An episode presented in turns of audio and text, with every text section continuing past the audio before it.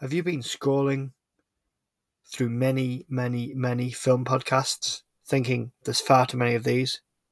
Or have you been thinking there's something missing?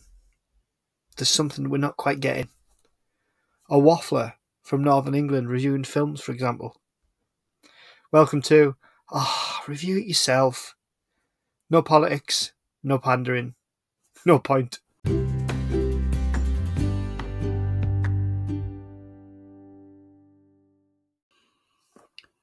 Well, I uh, meant to review this earlier, but uh, ended up putting sealant around the back of a toilet. You know, didn't expect to be doing that when I woke up this morning.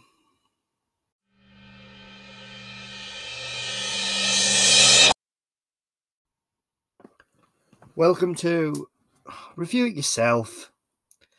So, today we're going to be reviewing The Time Traveller's Wife. Now, this is a film that I have been wanting to watch for a while. I do like time travel type films, especially ones that use it in slightly in a slightly quirky way. But I can't remember what year the film came out. Ah, it'll be in the title. Okay, so it was a really attention grabbing start. There's a young boy in the car with his mum, and they're driving the singing in German. They're singing a song called Es ist ein Ros entsprungen, which means it is a rose sprung up. That's the English translation. And it's a Christmas carol um, that's sang in Germany. And that's how it starts. So, on top of, you know, like when you see the production companies, so 20th Century Fox or whoever it is, when you start to see those, this song plays over them um, of the little boy and his mum singing it that was an interesting start. And basically, the the little boys in the back, the mum's in the front. You know, they're singing, but you see they can speak English as well. And the the mum sees a truck coming towards her. It skids on the ice because it's snowing, and just uh, the car gets hit and it spins, and the little boy starts to disappear Henry's called, he starts to kind of morph and disappear, fade away. And he wake well, he, he doesn't wake up, he fades and he appears on the side of the road. I mean, you don't see anything obviously, but he, he's he's got no clothes on. But this this comes into it later. Um, it's and he sees the car blow up, and I think somebody comes and throws a blanket around him and asks him if he's okay. And obviously, his mother's been killed. And his older oh, his older his older self appears with a blanket, and his older self is Eric Bana, played by Eric Bana, and he explains he's from the future that, that everything's going to be okay because obviously this kid's traumatized. Well, his younger self is traumatized. His mum's just been killed in front of him. He's survived, and you know he's he's disappeared in one place and reappeared in the other. And oh, before he appears at the side of the road, he times travel back, time travels back a few weeks, and he sees himself being read a story to by his mother and his father at home, and then he fades away before obviously they see him. And obviously, it's we go back to the older Eric Eric Bana, who the older Henry, who appears in a library next to his clothes. Because whenever he fades away, his clothes are left where he disappears. So from what you might call present day, whenever he goes back, his his like his clothes drop. Then he appears naked wherever he wherever he is. So he becomes obviously um he becomes an expert at picking locks and steal petty theft because he has to steal clothes. So otherwise he gets in an awful lot of trouble. And you know, somebody I don't know if it's at work, but somebody says to him, Oh, have you got big plans for Christmas Eve? And he says, Oh, oh yeah, big plans. And you see him sat in kind of a diner, you know, pouring booze into his into his coffee. And he's at the library and Rachel McAdams, who's studying there, he works there as kind of some collections guy, and Rachel McAdams comes up to him, and she's obviously she plays Claire Abshire, and she knows him, but he doesn't know her. So she's like, "Oh, Henry, it's really lovely to see you. Um, you said this would happen, but obviously he's like, I d- I don't know who you are." And she asks him out for a date and says, "Oh, we'll go to your favorite place." And obviously you can see he's kind of confused but intrigued, and agrees to go on this date with her. And she's, you know, she says, "Oh, you're so young," and he, but he doesn't seem to be able to control when he goes back. You know, he's, you know, there's part of it where he knows he's going. I think he explains in one part of it, it's like he gets tingling in his fingers and his toes, and he's he's just gone. And he travels back, but he doesn't choose when. Sometimes he goes to the same places, sometimes he doesn't. Um, I wasn't sure if he could though, because he gets he gets he breaks into. I think it's the seventies or the eighties. He breaks into a into kind of this clothing store to, to steal clothes, obviously, because he's naked when he's gone back, and he gets arrested by the police, and he dis well a police officer, and he get and he disappears in the back of the car, and that that was so. But it makes it clear he, he can't control it, and he's been trying to figure out there's certain things that make him travel. So um, when he goes on a date with with um, Claire, she says to him, you know, drinking makes you travel, you know, and she mentions he's got a doctor, and he says, I don't have a doctor. She says, oh, he's helping him with this, that, and the other. Um, and he says things like, "Oh, big events seem to pull me in," and you know, Rachel, uh, Rachel, sorry, that, that's the actress. Claire says, "You know, I've been in love with you my whole life." and because it turns out she first saw him when she was six. Um, and he's, you know, he explains he can't control, he can't control it. He steals clothes from the first person he sees, or from from a shop nearby if he can. And you know, Claire's friend finds out, uh, who's played by Ron Livingston, and who has a good part in it. And he time travels back and he gets on the subway. Henry travels back, and he ends up on the subway, and he bumps into his mother, singing. And she and he meant she said, "Oh, what's your name?" He says, "Oh, it's Henry." And she says, "Oh, that's funny. I've got a three-year-old at home." And you know, you can see he's shocked, but quite happy to see his mother. And then you see, in the present day, his dad. Um, well, I wrote down he's a drunk, but I don't think he is. I just think he's struggling with the death of. Well, he's still struggling. I mean, it's it's what if he was? Eh, I mean, it's like at least twenty odd years later.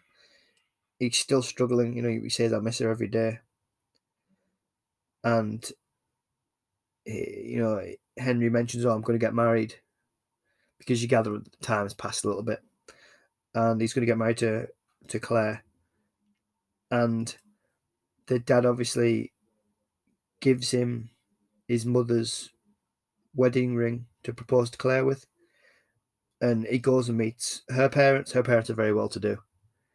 You know, his dad, him and his dad seem to be kind of working class, whereas the I know America don't look at it like this, but from from a British perspective, you know, he's very much working class. You know, although his mum was a magician, uh, not a magician, Jesus. His mother was a musician, sorry. Um, and obviously his dad's a musician as well. They don't look massively well off. They don't look poor, but they don't look massively well off. Whereas the obviously Claire's parents are really well to do. You know, they're the kind of people who go deer hunting. And I know, actually, to be fair, in America, that hunting isn't an upper class thing. I don't think. Um, but in this country, you know, people who go grouse shooting and that kind of thing tend to be upper class. You know, upper middle class or, or upper class. Anyway, so and obviously he meets the dad, and um, you see them get married, and you know they start their relationship. But obviously, his traveling, there, which is a good way of putting it, his time traveling affects their relationship because he, he, disappears and he do, there's no set rule for how long he's gone. He disappears at some of the most inopportune times, you know, when he's carrying the dinner plates or uh, I think he disappears on Christmas Eve and you know he reappears two weeks later. obviously, she's not happy because obviously he's missed Christmas, he's missed New Year's, and he decides, right, we're going to make this work for us. And he, he doesn't tell her, but he he wins five million dollars on the lottery. So that that means he can get her, you know, this they can get this big house, uh, get her a little studio so she can do her painting. She's an artist, and you know, she says to him, "Yeah, so." And a wounded Henry appears. You know, he's been shot and he fades into the hallway whilst Claire's friends are there. And, you know, he looks older, but not by an awful lot. And then he disappears. And I think she says to him, you know, I think it's it's time you find Dr. Kendrick. And he obviously looks for this Dr. Kendrick and he says there's only three of them and he finds the last one. And he said this Dr. Kendrick says, I'm not a doctor, I'm a geneticist. And he thinks that Henry is crazy. Well, crazy is the wrong word. Well, no, did they mention crazy? I'm sure he says the think, you know, he'll think I'm crazy in it. And, you know, eh, this guy thinks he's mentally ill and says, the doctor says, look, I can offer you help. And obviously he gets up and says, this is an absolute waste of time. But then later on, he gets a CT scan and the doctor explains it's kind of like epilepsy. Your, your brain before you disappear. Ah, that's right, because he disappears from the MRI machine. He disappears, um, and the doctor's like, "Oh God!" So he believes in then, and he says, "Before you disappear, there's like a, a massive, massive amount of electrical activity in your brain, almost like we'd see before an epileptic seizure."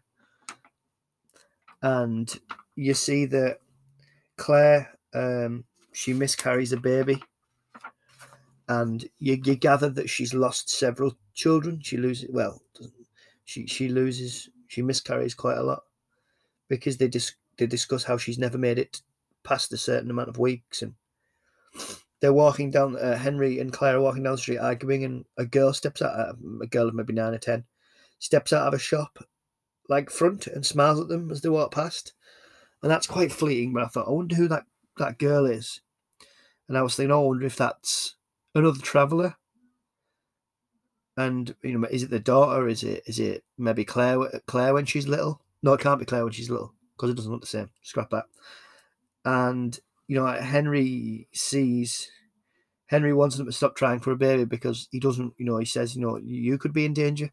It could affect your life because it's, you know, and Henry gets a vasectomy in secret because they, they think what's happening is the baby, because of Henry's genes that he's passed on, the babies are travelling. The babies are just disappearing from the womb. Which, if you think about it too much, is horrific because. Anyway, no, yeah, it's not. Let's not think about that. Um, obviously, it's affecting her, and so I was thinking this, but oh well, that, that girl can't be their daughter if he's had a vasectomy, and basically he he you know, he goes and he, you can see Henry's terrified that um, how she's going to react to this. Then he, he disappears again and he wakes up in a zoo cage and he manages to get out of the cage and I think he, he must take somebody's uh, he, I think he breaks it like a store cupboard and he comes out dressed as a zookeeper. Um, I remember staff at the zoo and this little girl shouts him and he says, so can he only go backwards in time? Or did he go forward? He must have gone forward. I thought he always went back. Oh no, no, I think he goes backwards and forwards. Sorry, because there's a point where he says he's he's never been past his own lifetime before. Anyway, so he goes forward in time, sorry, and this little girl shouts him, says "Daddy," and runs up to him, and he you know, she says she's 10 and, you know, he's 38 at this point. And, you know, she says, Dr. Kendrick calls me a prodigy because she she can travel as well, but she's got much more control than he ever had. He's never had any control where she has control, and she can stop herself from traveling if she gets that feeling. She says that she sings, and she says, you know, that, and her name's her name's Alba, because she's Ah, sorry, I tell a lie. I tell a lie. Uh, let's have a look. But yeah, so at this point, um, Claire meets a younger version of Henry because he rings her and wants help. And she goes and takes him claws, and then this is just after Henry's had the vasectomy, and she she has sex with the younger Henry before he had his vasectomy and gets pregnant that way. Um, and basically, uh, Alba, who's his little girl, she says, "Oh, I've really missed you," and he says, "Well," and he knows. He says, "How long have I been gone?" And she says, "You know, you died when I was five. And obviously, this is the part where he says, "I'm surprised because he's he's never travelled past his own life before, his own lifetime." And Henry tells Claire that he's met he's met her, and he says she's going to be called Alba. We we, we name her Alba. Uh, but he doesn't tell her that he dies. He doesn't tell her that he's there and he, you know, the it flashes forward a couple of years and montages forward a couple of years. Sorry, I was thinking why I'd written mortgages down, but it's it, montages, and it's you know he, he he's quite melancholy because it's the last one he's ever going to see, and he knows he will die before she turns six. And you see the older Alba comes back and mentors her younger self. Alba of about ten or eleven comes back and is trying to prepare younger Alba for what, what's going to happen because she knows he'll die because she Alba young Alba so present day Alba tells her, her mum. She tells her you know daddy's going to die. Then there's also an awful an awful part when Henry disappears and then when he reappears he's got a really and I mean a really fr- badly frostbitten leg. Um because I think some guys chase him and lock him in a freight car. They don't really explain this uh, in winter, but they don't really explain it. I presume it's when he tries to steal somebody's clothes. And I'm sure that you see this in the background of another scene. I'm sure there's a part where that Henry's at a train station. At, the forefront and in the background, you can see some people running around in the in the shadows. So I think that's when it was. If uh, if I ever watch this again and um, obviously he gets taken to hospital and he, he's stuck in a wheelchair and he's th- for, for, the time being until his leg heals properly. And he he thinks what what am i going to do? You know you know he gets put on tablets so it makes him travel a lot more. And his daughter says you know tr- please try to stay daddy. That was a quite powerful scene you know. And you get the impression she's not just talking about him traveling away she because every time he travels, more he travels, the more likely he is that he comes back with this gunshot wound that will ultimately kill him. And obviously, if he, if he goes back on his legs like that, he can't get away, he can't take get claws, and so it's not an ideal situation. He helps teach his daughter how to pick a lock, and then it's Christmas. It's Christmas Eve. Um, and he's oh was it was it Christmas Eve or New Year's Eve because there was fireworks and things. I got the impression it was Christmas Eve, but I may be wrong. And in front of the fire with his family, it's all very you know again like I said, it's all very sad because it's tinged with sadness. Everyone's happy, but it's tinged with sadness because he knows it's not long until he goes. It's not long until he travels away, and then he you know he, he's going to die. And he thanks his friend, who's played by Ron Livingston, you know, for being such a good friend because he's originally Ron Livingston's character. I can't remember his name.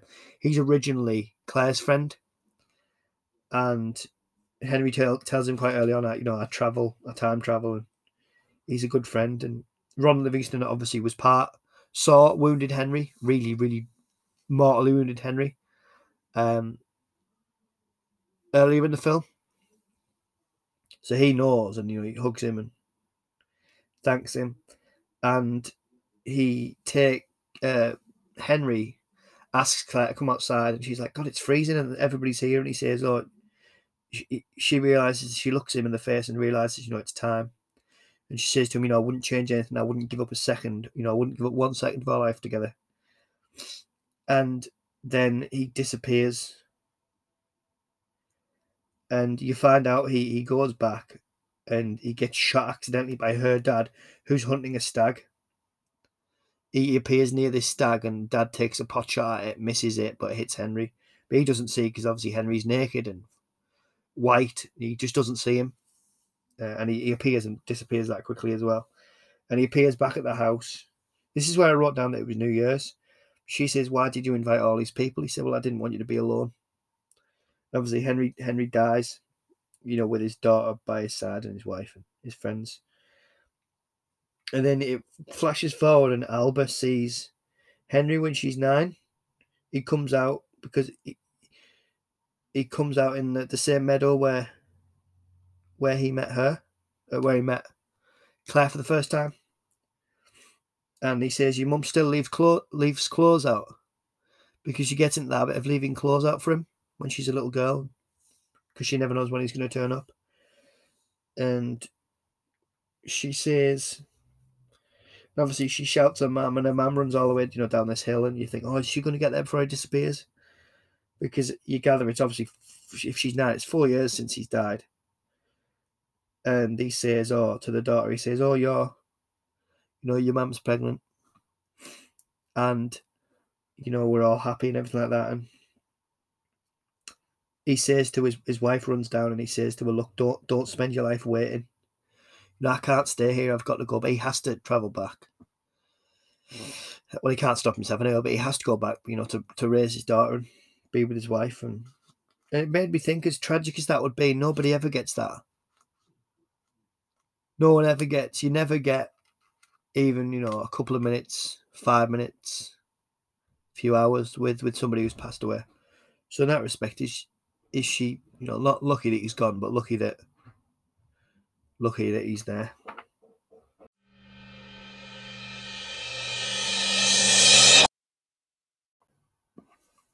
So yeah, overall not a bad film. Probably wouldn't watch it again.